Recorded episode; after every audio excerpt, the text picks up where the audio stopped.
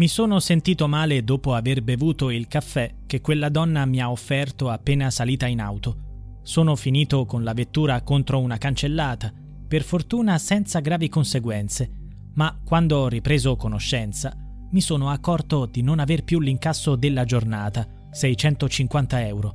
Ero stato derubato. Ecco le parole di un tassista milanese di 51 anni. Il 15 gennaio scorso è stato coinvolto in un incidente stradale nella zona di Monza, subendo anche il furto dell'incasso della giornata. Questo episodio è avvenuto dopo un incontro con una donna precedentemente conosciuta su un'app di incontri. Dopo essersi addormentato al volante, al suo risveglio, successivo allo scontro con un cancello, si è ritrovato solo e senza un centesimo. L'esperienza di questo uomo ha richiamato alla mente dei carabinieri il caso delle vittime di Tiziana Morandi, nota come l'amantide della Brianza.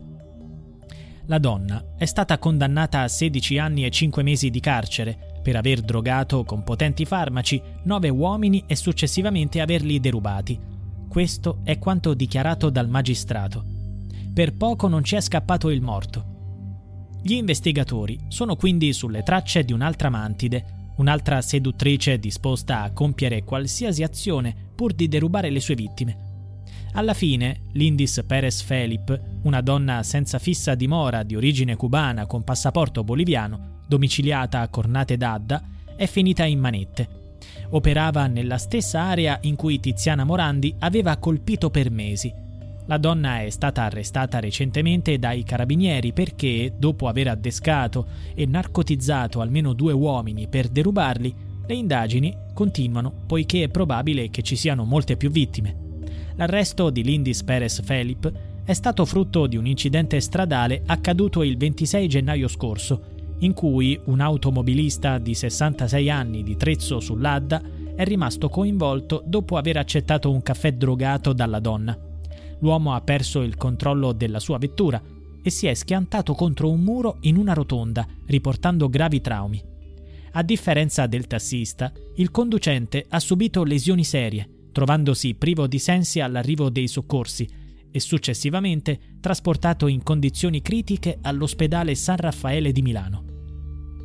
Vicino all'auto i militari hanno notato la presenza di una donna, successivamente identificata come Lindis Perez Felip, Secondo i testimoni, la donna era a bordo dell'auto al momento dello schianto.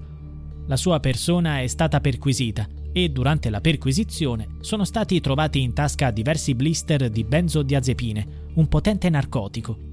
Successivamente i carabinieri hanno ispezionato la stanza dove si appoggiava per la notte, presso l'abitazione di un'amica, e hanno rinvenuto ulteriori confezioni di medicinali e 150 euro in contanti.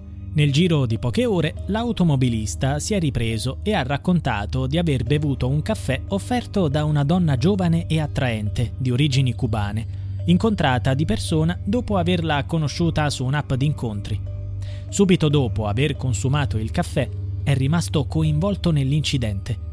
La sua testimonianza è stata corroborata dalle immagini delle telecamere che hanno registrato l'evento, mostrando l'uomo al volante e la presenza della donna cubana. Gli inquirenti hanno collegato quanto accaduto alla denuncia ricevuta il 15 gennaio scorso da parte del tassista milanese, i cui racconti e quelli dell'automobilista coincidono. A questo punto è stato interrogato anche il barista del caffè di fronte al quale la cubana aveva incontrato una delle vittime.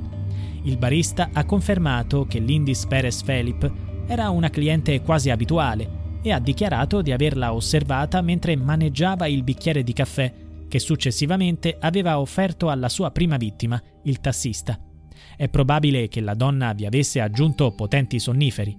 Attualmente l'Indis Perez Felip è difesa dagli avvocati Milena Porro e Giuseppe Del Campo di Como.